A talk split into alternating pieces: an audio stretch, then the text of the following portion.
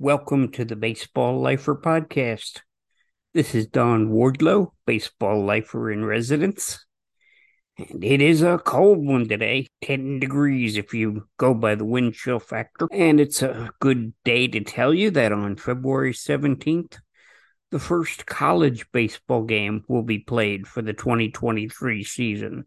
You don't have to wait even for spring training. You can listen to or watch college baseball as early as February 17th. If you've got a subject you'd like me to talk about on the Baseball Lifer podcast, send me an email. You can tell me about your favorite player or your favorite season as a baseball fan, your favorite team. You, you send me a subject and I'll use it. Here's the email for me don at thebaseballlifer.com. So again, that's my first name, Don, at thebaseballlifer.com. In just a minute, you'll be able to hear our guest, baseball writer Andy Linker. We've had him on before to talk about the last World Series. This time, we're going to talk about his writing career. We'll talk about Scott Rolen, who was elected to the Hall of Fame on January 24th and will be inducted at the end of July and we'll talk about what Andy has to say about the 2023 Phillies. So, Andy's my guest. If you keep it where you got it on the Baseball Lifer podcast. On the Baseball Lifer podcast with Andy Linker, we had you early on with a focused episode concerning your visit to the World Series, and that sure was fun. And it's good to have you back, Andy. Well, thanks, Don. It's good to be here again with you. Most recently, Scott Rolen was elected to the Baseball Hall of Fame. That happened on January 24th, and he's going to be put in in late July. And I'm wondering if what you thought as a guy who watched Philly games all through the Rolen years and presumably followed him with the Cardinals and the Reds. Uh, what did you think of Scott Rolen, the ball player? Well, I, I first actually saw Scott Rolen in, uh, with Double A Reading in 1996. So I saw him when he was coming through Harrisburg, and uh, uh, I thought he was a phenomenal player then, and, and he he maintained that throughout his career with with Philadelphia and then the Cardinals and uh, the Blue Jays and the Reds. I, I thought he was a terrifically consistent player. Uh, his his numbers in his career match up remarkably well and similar, and actually better in a lot of ways than, than those of, of Ron Santo, who was inducted a few years ago into the Hall of Fame. Uh, so I, I, I, think that's a, a very good comparison. I, I, you know, Scott Rolen is one of these fellows when you you look at his numbers and you go, well, well, here's a fellow that never led his league in anything, which is true. Uh, but when you look at both sides of the ball, he was remarkably consistent on offense. I mean, he averaged 25 home runs and 100 RBIs a year. This is out of a, a you know a, a, very nice position at third base, where there have been very few Hall of Famers over the years. Uh, but you take the other side of the, the, the ball, and uh, defensively, uh, Rolen really had no peer. Um, you know, people today rave about and rightfully so about uh, Nolan Arenado with the Cardinals as a third baseman. He's won 10 gold gloves, and you see his highlights every night. Uh, but you know, Scott Rolen was was Aaron, Nolan Arenado before Nolan Arenado uh, was around. Um, so I, I, think if you look at, at Rolen, you look at his career, you have to dive into the numbers a little bit. His lifetime fielding percentage was uh, 968. Uh, and you look at a guy like Brooks Robinson, who everybody says is the greatest defensive third baseman of all time. His fielding percentage lifetime at the position was 971. So they're almost identical in that respect. And yeah, I think you have to look at Rolen day in and day out to really appreciate the consistency on offense and the greatness on defense. And um, I, I, thought he was a Hall of Famer. People, some people have gone mad over his selection, and I think most of those people come from uh, uh, the Philadelphia area, have Phillies roots because they still hold a, a long time grudge against Scott Rolen. Um, but I think if you step back and, and you, you get out of that uh, mentality that you're looking at a pretty special ball player. If I'm going to come down in Scott's corner, I would say he's got eight gold gloves. There's only a handful of third basemen who have more than that. And Brooks is one. You mentioned him. Nolan Arenado, who's playing now. And I think there was another one with 10, but Mike but, Schmidt. Mike ah, Schmidt. Uh, Michael Jack Schmidt. when, when when Rolen retires, the only defense, the only third baseman with more Gold Gloves, as you mentioned, Brooks Robinson was 16. Then there's Mike Schmidt with 10, and, and in here or eight rather, and here is Scott Rolen with eight. Now that's pretty special. Now, of course, you go back a ways, and you have a third baseman back in the in the late 40s and 50s named Billy Cox, who was outstanding, but they didn't have the Gold Glove back then. Um, but you know, Rolen's in, in very rarefied air with with uh, with Robinson and Schmidt, and now Arenado's in that group, and uh, that's a pretty special group of third basemen. There've only been 19 third basemen in the history of the game to uh, go to the Hall of Fame, and one of those 19 is is Paul Molitor, who actually spent uh, the great majority of his career as a DH and and not at third base. So it's a pretty select group, and you know you run down the names, and it's uh, you know Frank Baker and uh, Boggs and Brett and Jimmy Collins and Chipper Jones and George Kell and Fred Lindstrom and Mathews and Robinson and Rolen and Santo and Schmidt and Pie Traynor. That's pretty special. And and Rolen again, when you look at the totality of his career, um, offensively his numbers stack up very well with those players and defensively, uh, as we talked about, only only Robinson and, and Schmidt were be, you know better statistically at third base uh, than Rolen during his career. This is the Baseball Lifer podcast. Don Wardlow here with Andy Linker. I was with the New Britain Rock Cats in 1996 in the hmm. Eastern League, and I came through there when when Scott Rolen was in Reading, and we saw Vladimir Guerrero in Harrisburg in 96. So talk about a bumper year for the Eastern League, two Hall of Famers in one year. Well, and you're going to have one that, it's uh, you can add to that group in a year or so, and that was Todd Helton with New Haven. Uh, was in the Eastern League in '96. In fact, he and and Vladimir Guerrero were Double A All Stars that year at the Double A All Star game in Trenton, and Rolen would have been there, except uh, uh, he was promoted to triple A Scranton Wilkes-Barre just uh, a couple of weeks before the game. Now, otherwise, Jim, you would have had three Hall of Famers in that game. Jim Lucas, my play-by-play partner, mm-hmm. when the beer's cold and the wings are hot, he he stands up for Vladimir Guerrero as the greatest player we ever saw, and on the other side, I stand up for Mariano Rivera. But Rolen, while he did not have the flash of a Michael Jack Schmidt, he had the consistency, which you pointed out. Obviously, no third baseman has hit more home runs uh, than, Mike Schmidt, and, and no one. Uh, well, he he and George Brett uh, have driven in more runs than anybody. Uh, well, that's not true. You know, Chipper Jones has, but you know, Schmidt, Schmidt was uh, Schmidt was not the same uh, hitter that that that uh, that Rolen was in terms of batting average. Uh, Rolen was a 281 hitter, and uh, Schmidt was 267. Of course, Schmidt had the home runs. Uh, they were remarkably similar with RBIs, um, and and they were both excellent base runners. So there's a lot of comparison. Both were very um, quiet leaders in their own way. Neither one was. Uh, maybe it's that Midwestern roots, you know uh, uh, Rolen's from Indiana, Schmidt's from Ohio, and uh, maybe it's just quiet in that part of the country.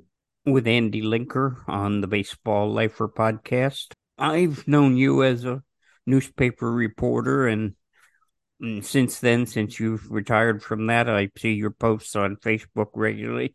Now, as a boy, I knew I wanted to be on the radio. I wanted originally to be a disc jockey and play country records, but uh, I ended up broadcasting baseball for 12 years.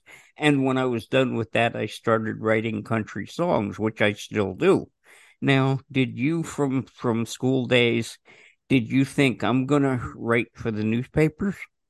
Well, that's a good question. When, when I was a kid, I, I wanted to be the next Willie Mays. Um, but as I as I got older, I got into my early teen years, and I realized, well, I was not going to be the incarnation of Willie Mays or Mickey Mantle or, my goodness, even Billy Grabarkewitz. Um, you know, by by by the time I got to college, I thought, you know what, I'm, I'm not going to be able to really play anywhere as remotely close to that level. Uh, so maybe it's a it's a good idea to write about it. I was very blessed on. I grew up in Philadelphia, uh, which I realize can also be a curse. Um, but actually, there were four uh, daily papers in Philadelphia when I was growing up, and and uh, they all had outstanding sports sections. Uh, and my father was a school teacher, and, and every day he would bring home all four papers. So I was exposed to some some great sports writing. Uh, uh, Frank Dolson and Bill Lyon and, and Ray Didinger, and the, the, list is endless. Sandy Grady, uh, from an early age, and, and realized that this is a pretty good uh, gig. These guys are are going to games and writing about it, and, and people are, are reading it. So I thought well, that was pretty good, you know. Um, so I kind of gravitated. I mean, I played baseball uh, throughout my life. I, I, played up through my sophomore year of college, and uh, actually uh, was dusted off to play in an over 40 league in Harrisburg. Uh, I was dusted off when I was 50 to do that, and uh, so I played. But but it was always more fun. I found uh, uh, to to write about players and games and moments than trying to catch ground balls up the middle back before the internet, there were a lot more small papers where a young man could cut his teeth. Where did you learn to be a newspaper writer? Well, that, I, I started at, uh, my first job was at 17 years old uh, at a weekly paper in Ardmore, Pennsylvania. That was an internship. I I went to Penn State, Don, and and um, uh, the Daily Collegian at Penn State uh, back then, uh, which seems like in the 30s, but it was really the late 70s and early 80s, uh, had back then and still do today one of the best college papers in the country. It was a uh, the Daily Collegian was a, a, a five days a week uh, daily that was not affiliated with the university, and uh, w- it just produced some terrific talent. Uh, present company, namely me, ex- excluded from that, but. Um, you know, I really learned an awful lot there. I went from uh, graduated from there and, and actually went to work uh, uh, full time in Bloomsburg at a paper that was smaller than my college paper. Uh, and then from Bloomsburg, I, I went to Wilkes-Barre and uh, spent a couple years there, and then came down to Harrisburg in 1984, and have been here ever since. I can't get off the Susquehanna River, it seems. Um, so I, I spent uh, 24 years at the Patriot News in Harrisburg, and um, all in all, uh, gosh, 32, 33 years in the business overall, and uh, then I retired. You know, are you familiar with the Shawshank Redemption? Absolutely, great movie and an excellent novella by Stephen King. Yeah, absolutely. Well, you know how Andrew Dufresne gets out of uh, Shawshank Penitentiary at the end, digs his way out, and well, that's kind of how I. That's kind of how I, I, I, got out of the newspaper business. I got to the other side and went, "Hey, this is pretty good," and uh, I've been enjoying retirement for a few years from the newspaper business. I'm sure you knew by then what the internet was doing to the newspaper business and continues to do to it. Well, you know, it, it, it's funny you mentioned. I remember back. Uh, this is 30 years ago. Remember the Palm Pilot? Uh, yes, I've heard of yeah. it. Anyway, they never right, made yeah. one in Braille. Well, it was basically the the size of a book, a small book, uh, paperback book, and and I thought when I first saw one of those, because you know I always thought the newspaper business, and, and and so many of us in the industry thought this, we're bulletproof. I mean, it's great you have you have laptops and you have the internet, but you know what? Those are, are you're all tied down to desktops at home. Uh, so until they can figure out a way that, that you know you can marry, you know, you can figure out a way to to make one of these things that you can take on the train for your daily commute, where people you know, normally read the newspaper. The newspapers are okay. And then I saw the Palm Pilot about 30 years ago. A colleague of mine had it. And, and I asked her what it was, and she showed me. And I thought to myself, you know, if they can ever marry the internet to a device like this, we're all out of business, you know. And, and, sure enough, you know, the technology came along, and we now have iPhones and iPads and and uh, and, and my daughter and my wife got me this uh, Apple Watch, which which makes me feel like Dick Tracy. Uh, you know, you can do anything now, uh, literally on the wrist of your hand. Uh, so it's amazing. I, I, find that newspapers have lasted so long. They've been around for more than 400 years. Um, and they're still hanging on, but the technology is out there today that is rapidly making them obsolete, which is, you know, a shame. But by the same token, you know, uh, the automobile down has been around for 120 years, but we're we're not we're no longer driving Model Ts. So you got to kind of move with the times. And they've even come up with a way that blind people can operate the iPhone and the Android phone and get our news that way because in the 90s the way i got my news was there was a telephone number that i would call mm-hmm. dave barry who i think is the funniest man alive yes. was was a columnist in philadelphia until 86 when he went to miami mm-hmm. did you did you read him and were you lucky enough to ever meet him while you lived in pennsylvania I never met Dave Barry, but I, I, have read him over the years. Uh, that's why I laugh because you know I used to uh, read them all the time. I haven't read them in, in, in a while, but uh, but yeah, I used to, to to read them quite a bit, and you know he had some books out, and they were fantastic. And you know, I, so, but I, I never had the pleasure of meeting him. Uh, circling back though, I was thinking about you um, uh, this morning, and and I first met you in 1993 when you were with New Britain, and and I remember talking to you about all the prep work and the hours you put in uh, with, with your Braille typewriter just to get ready for one game. And I thought that was fantastic. And then I fast forwarded 30 years and even less than that. You're, I mean, I'm putting something on Facebook and you're commenting on it. And I just find that fascinating that the technology has progressed so far that that folks that that, that have disadvantages are able to um, do what you know do what they, they, they want to do that way. I, you know and, and be able to communicate uh, that we do and that you offer feedback and insights on the posts i have i, I think it's terrific. You know the the first jaws and by the way jaws is the screen reader that blind people use. Okay. the, fir- the first one i saw was in 1999 and that was year nine of my career as a broadcaster. I was able to buy my earliest computer and my earliest jaws but they have just evolved tremendously and but as early as 2000 i was able to do the kind of research that I needed to do for my broadcast for my last couple of years.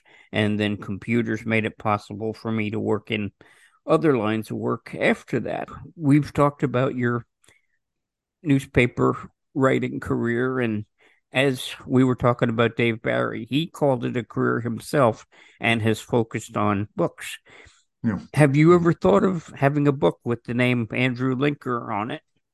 Well, I have four actually. um, after I uh, left the newspaper business, escaped from a very Andrew Dufresne like style.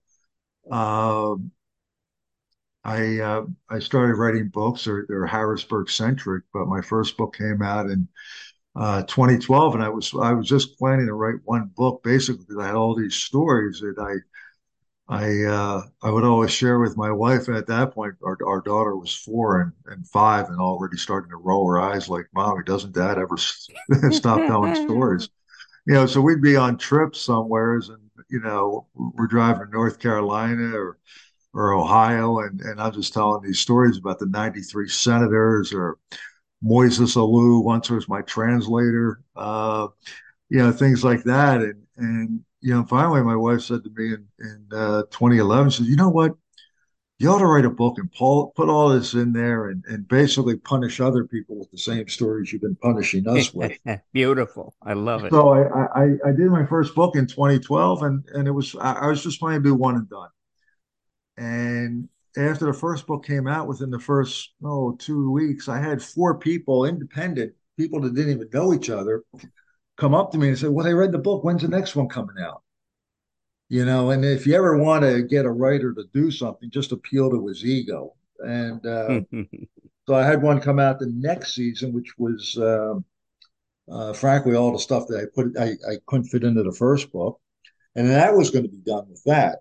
And, uh, and I promised my wife because I promised my wife after the first book that I would get around and finally do the laundry list, which was three pages, double sided, single spaced, single lined of, of things I had to do. And I promised I would do it after the 1st mm, book. Exactly. I yeah. used to be married. I know about those lists. Oh, yeah. Then came the second book, and the list got a little bit longer. And um, five years after that, the senators asked me uh, to put together a record book for the team because they never had one.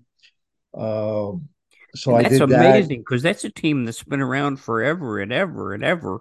And well, not only have they just been around, but especially in the '90s, they were awesome.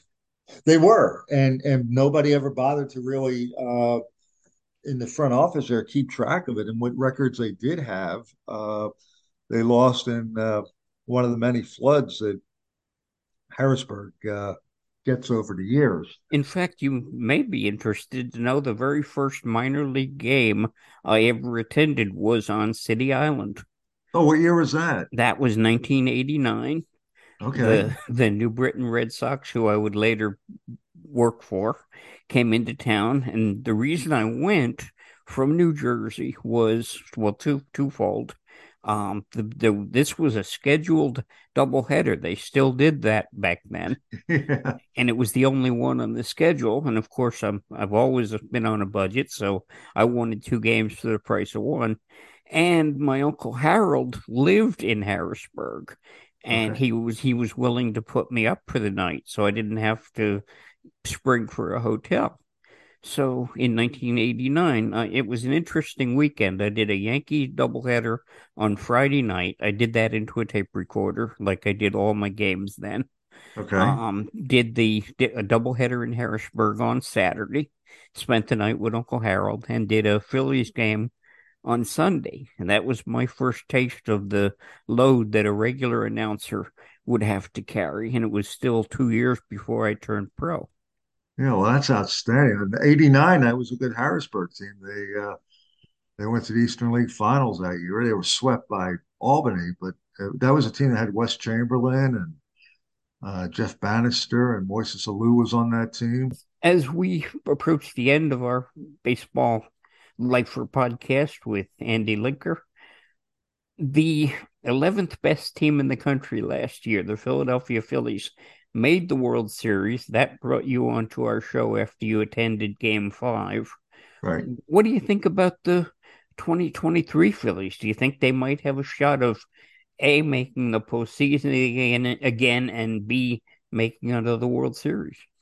Well, I think they definitely have a shot at the postseason again. Um, you know, they had a terrific upgrade. They've had several upgrades, um, but the biggest one, of course, was Trea Turner um, who I, I thought was the best uh, shortstop in the in a very uh, shortstop heavy free agent market.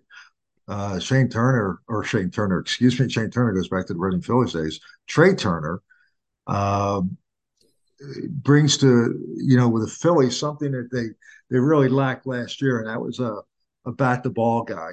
Uh, you know the Phillies for for uh, their very unlikely run uh, to the World Series had this nasty propensity of striking out quite a bit. And, you know, you have a guy like Kyle Schwarber at the top of the lineup, which is terrific. You know, he hits 46 home runs, but he strikes out 200 plus times.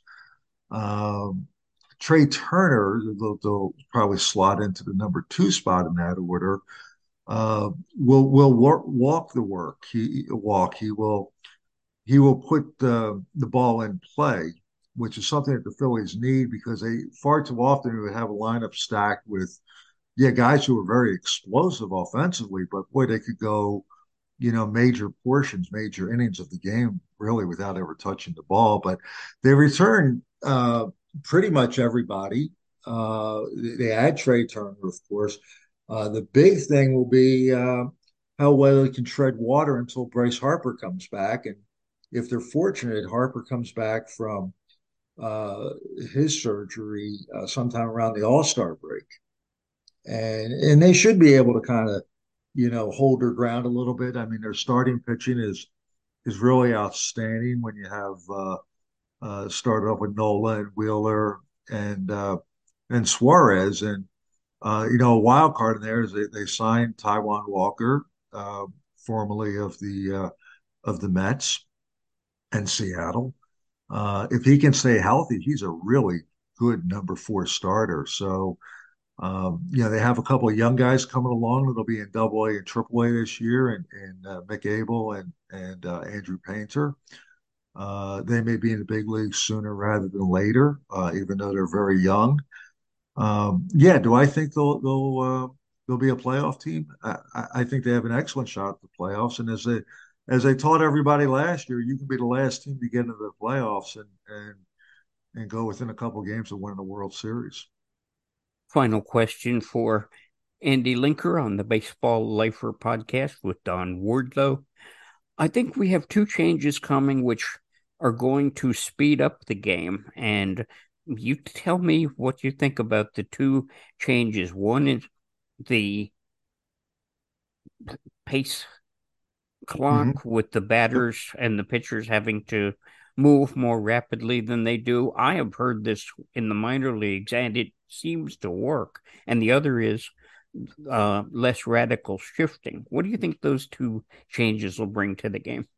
Well, the first is the, the, the pitch clock is, you know, I've seen it work in the minor league since 2015.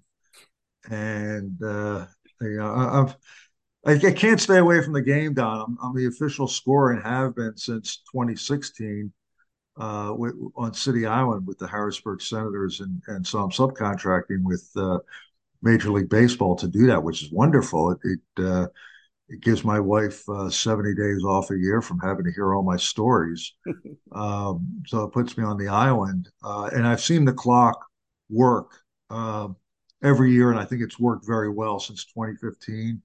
Uh, it gets batters moving. Uh, you know, it cuts down on on players who feel like they need to listen to an entire soundtrack uh, for walk up music. Right. Uh, it will speed up the game. Uh, it's taken, depending how you look at it, uh, some people, you know, it's taken as much, much, as 20 minutes off a game in the minor leagues. It's so it's a significant change. Now, how that translates to the big leagues, uh, I don't know if you're going to pick up 20 minutes only because uh, all these games, you know, are are are locally televised, and uh, many of the teams, you know, teams are getting enormous amounts of money in TV revenue.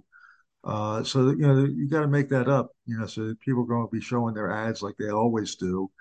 Uh, but yeah, you know, the short answer is I think it's going to help in the big leagues. Uh, you're going to have a lot less uh, guys walking around. Uh, the days of Nomar Garciaparra adjusting all the all the batting gloves he has and everybody else's batting gloves. Those days will come to an end.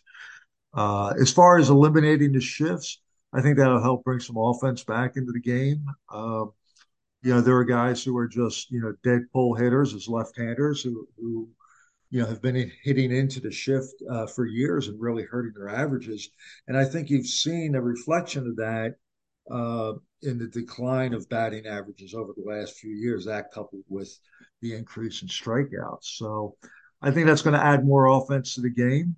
Uh, you know, another another change. It's a subtle change. Is they the bases are are larger now, which is going to get a base runner from you know first base to second base on a stolen base attempt, you know, a nanosecond quicker. And over the years, we, you know, we've seen how close plays are and how umpires have to make a split second decision and now the bases are a little bit larger, and that's going to you know that's going to add to the running game. They they put that in the minor leagues last year. I don't know if it added anything to the running game, uh, but we're going to see how that, that that that plays out. But to go back to the pitch clock and the elimination of the overly dramatic shifts, I like them both, and I think they're both going to help the game. In another month, spring training will get underway, and then in at the end of March we'll have baseball, and hopefully we'll have you again to talk about baseball once the season gets rolling. Andy Linker, reporter, writer, baseball lifer, like I am. Welcome and thanks again for being on the show. Don, my pleasure. Thank, thanks for having me. A- anytime you want to talk, just give me a call. Well, that was fun having Andy Linker appear again on the Baseball Lifer podcast, and he really surprised me. I've been reading his work on Facebook for years, and I did not know he'd written a book, when in fact he's written four books, all of which can be gotten on Amazon. If you want to send me an email concerning this program, by all means do so. The address to do that is don at the baseballlifer.com. So it's my first name, Don at the baseballlifer.com. Give me a show topic. Tell me what you think about the program. Anything you'd care to say, send me an email. Hopefully, you'll join me again next Friday. Thanks a lot.